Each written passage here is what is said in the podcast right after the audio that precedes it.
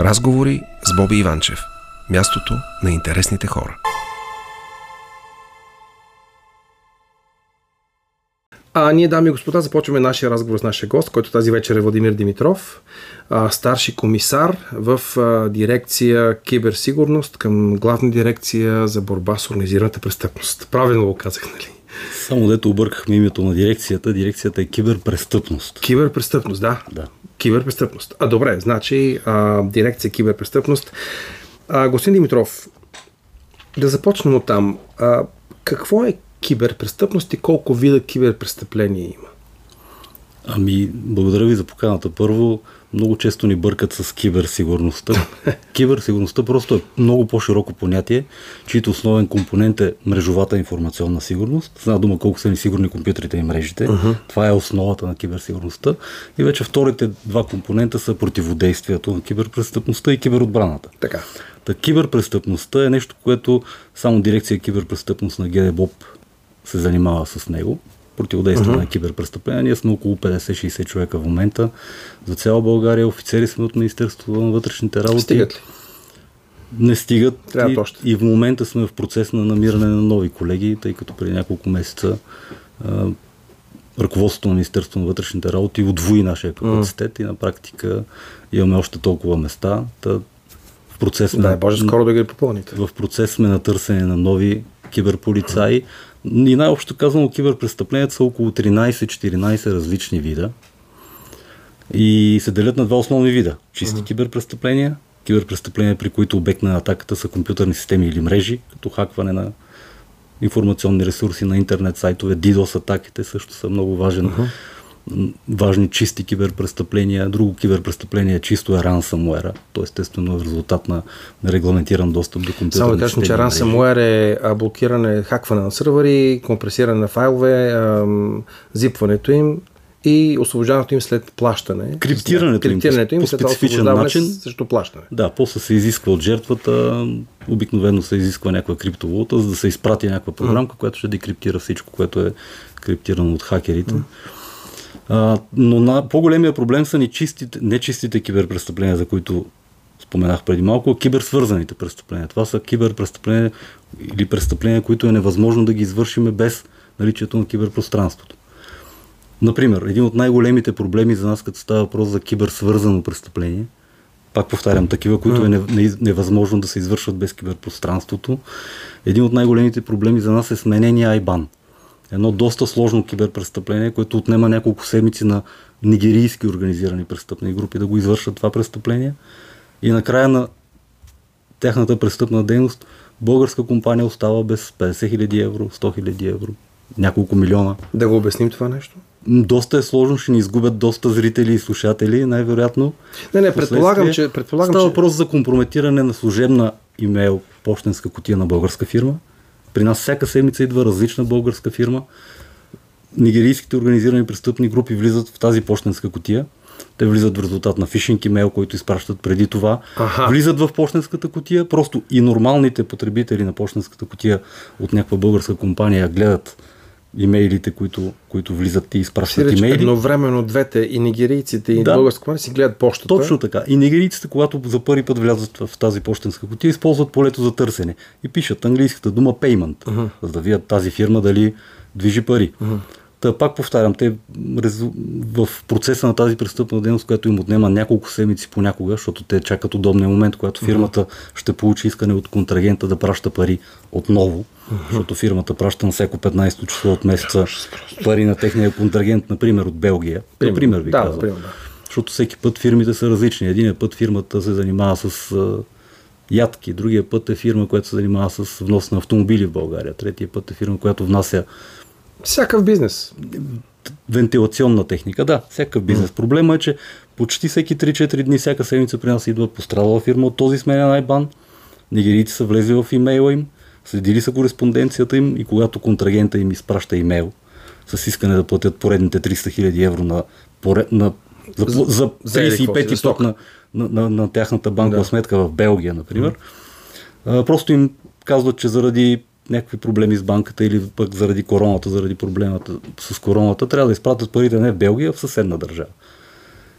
И в резултат на тази измама почти всяка седмица, повтарям, имаме фирма, която губи много пари, понякога милиони. Друго, друго киберсвързано престъпление също много интересно са инвестиционните измами, които в последните дни, в последните месеци набират сила. Идва при нас жертва на инвестиционна измама и казва аз в, в социална мрежа разглеждах или в интернет разглеждах нещо, видях реклама на платформа, където да, да инвестирам своите mm-hmm. пари. Последвах линка, отвори ми се сайт, на който веднага ми се изкочи прозорец, който каза дай си името, телефона и имейл и аз си ги дадох. После ми се обадиха по телефона. Има ли толкова нивни хора? Има. Няма да използвам думата много, но има.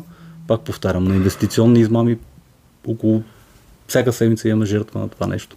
Това, което искате да кажете в момента е, че киберпрестъпниците подготвят сайт, който изглежда супер легитимен, рекламират го в интернет, през някакви AdWords на Google, примерно се Да, тая. това е сайт, който те контролират Точно и така. просто мамят жертвата да изпрати Да влезе тя в сам, да, да се регистрира, да си направи там виртуален акаунт, И да си яде доброволно. парите. Да. Уж под предлог, че той ще търгува с някакви биткоини, криптовалути и други акции на известни компании, злато и така нататък.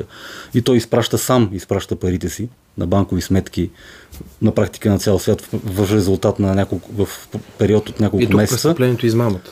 Да, това е компютърна измама. Точно за това казвам, че това престъпление е невъзможно да се направи, ако не, не съществува киберпространството. Друго много разпространено престъпление, на което почти всяка седмица или на всеки 2-3 седмици имаме жертва, българин си, се опитва да си купи кола. Втора употреба от известни сайтове, които са напълно легитимни, европейски сайтове. Започва комуникация с така наречения продавач. Тази комуникация се мести от сайта в крипто, в Аха. платформа за чат комуникация, като Да. Viber, WhatsApp. Нимия продавач изпраща копия на личната си карта и се разбират колата като дойде в София, например, тогава ще плати наша, нашата жертва. Но в един момент от комуникацията се изпраща снимка на колата, която уж е натоварена на автовоз и се казва на жертвата, че не продавача иска парите, а транспортната фирма иска парите. И тук, стигаме до един много важен момент, който ако не го кажа сега ще забравя.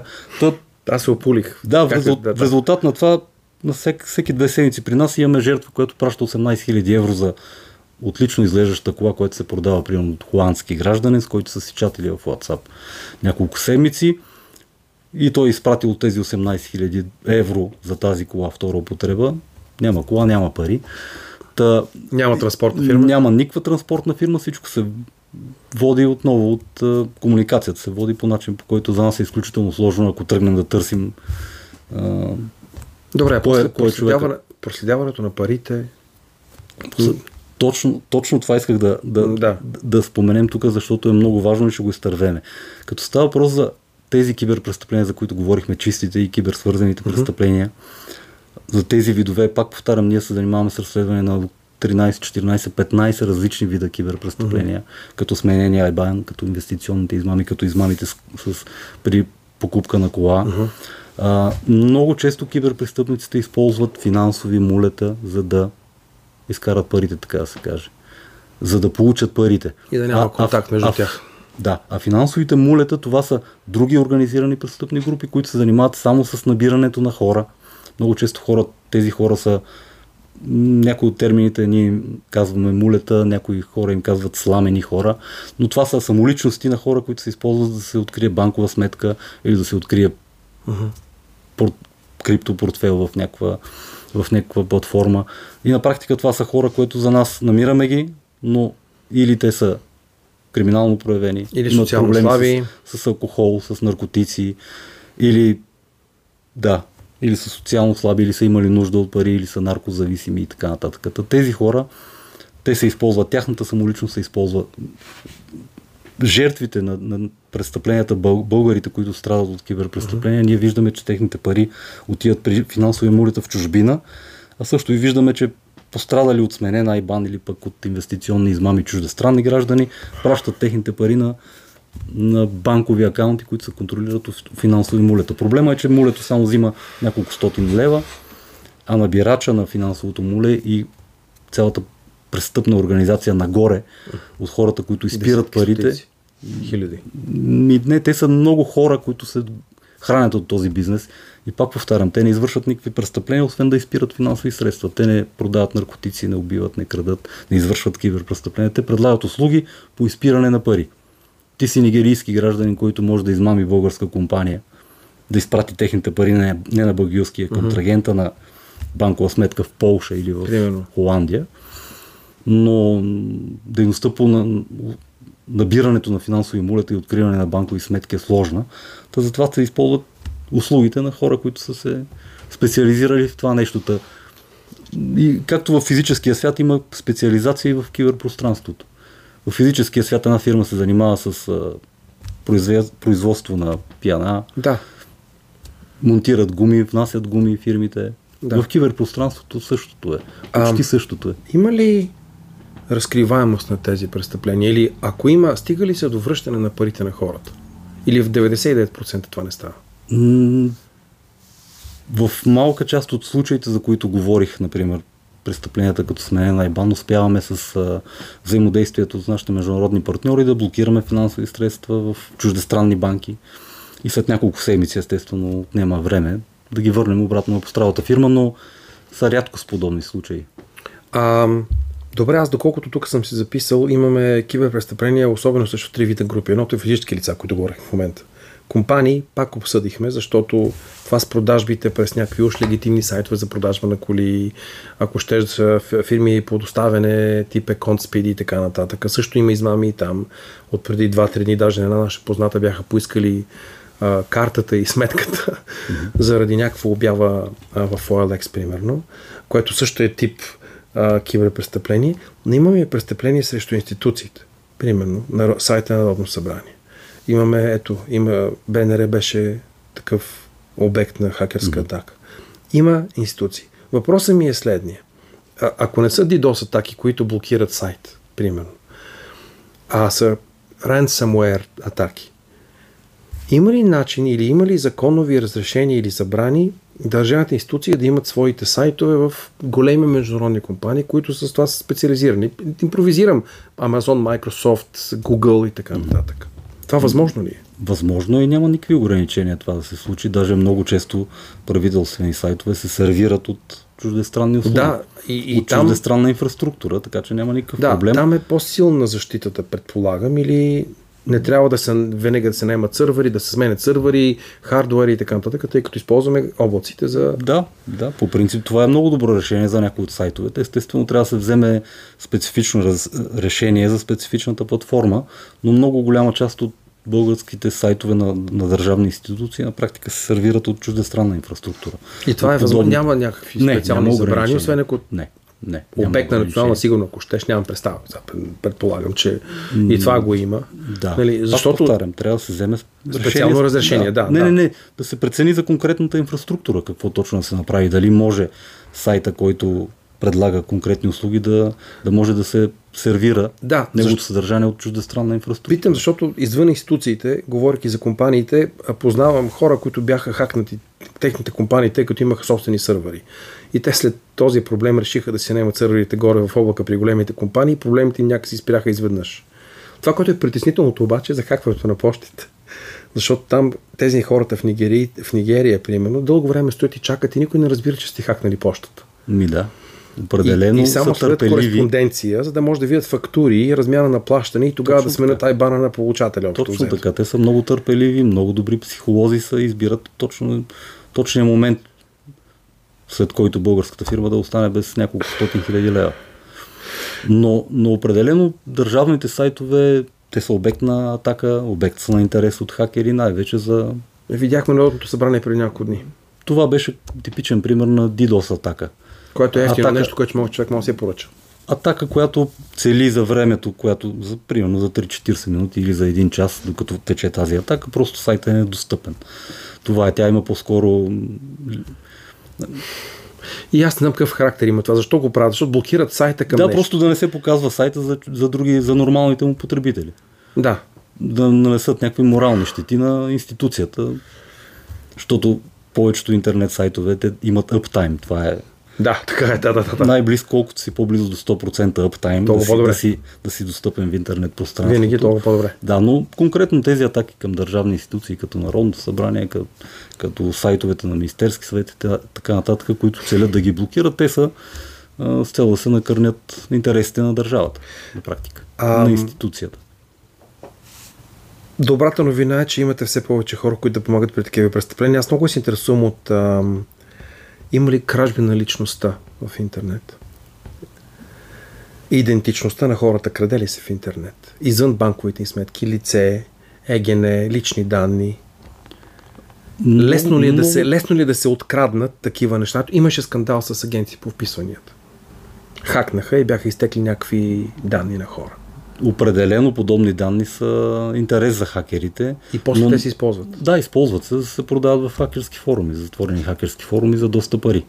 И в последствие вече тези, тези данни, най-вече имейлите или паролите за тези имейлите се използват за, да се таргетират или, или почтенските кутии на хората, или пък да се превземат много често последно време имаме проблеми с превзети фейсбук профили или профили в социални мрежи. Почти всеки ден ни се обаждат по няколко човека, които са, нямат достъп до своя фейсбук профил, например, или инстаграм профил. И това най-често се случва заради нещо, което ние наричаме password reusage. Една и съща парола потребителя използва и за почтата си, и за фейсбук профила си. Голям проблем. Много сериозен проблем е използването на една и съща паролата, затова е един от съветите, които редовно даваме паролите. Те все още са ключа към нашата дигитална самоличност и трябва да избираме уникални пароли всеки път, за всеки различен профил. Имате сайт, колкото знам, имате такъв сайт за генериране на пароли. Да, ние скоро го направихме. Това е елементарен сайт, който генерира парола. Вместо да пишете на лист хартия, вие да си измисляте парол, просто отваряте сайта ineedpass.com, копирате си паролата, която ви сервира сайта и си имате парола. Много всички възможни символи, които осложняват паролата до каквато до най-голяма степен. Не, ние нарочно сайта даже сме го направили, защото така или иначе някой ден ще ти се наложи да, да въвеждаш Така е, паролата. да, да, да, да. Затова сме направили специално този сайт нашия, да няма а, знаци, които визуално си приличат, за да няма объркване един ден, като ти се наложи да я въвеждаш тази парола, защото не всичко е виртуално. Та паролите са много важно нещо. Друго, което забелязваме са устарелите операционни системи. И много често, като се срещаме с пострадали от киберпрестъпления, виждаме, че те не ползват антивирусен софтуер. Това също е много сериозен проблем. Много хора ни питат каква антивирусна програма да използвам. Едно търсене в интернет пространството не, многократно може да помогне на всеки човек да избере добра антивирусна програма. Това е изключително важно нещо. тук ще спрем за Компютър малко. без антивирусна програма е много тревожно нещо. Така е. Тук ще се спрем за малко, а, за една музикална пауза и после ще продължим.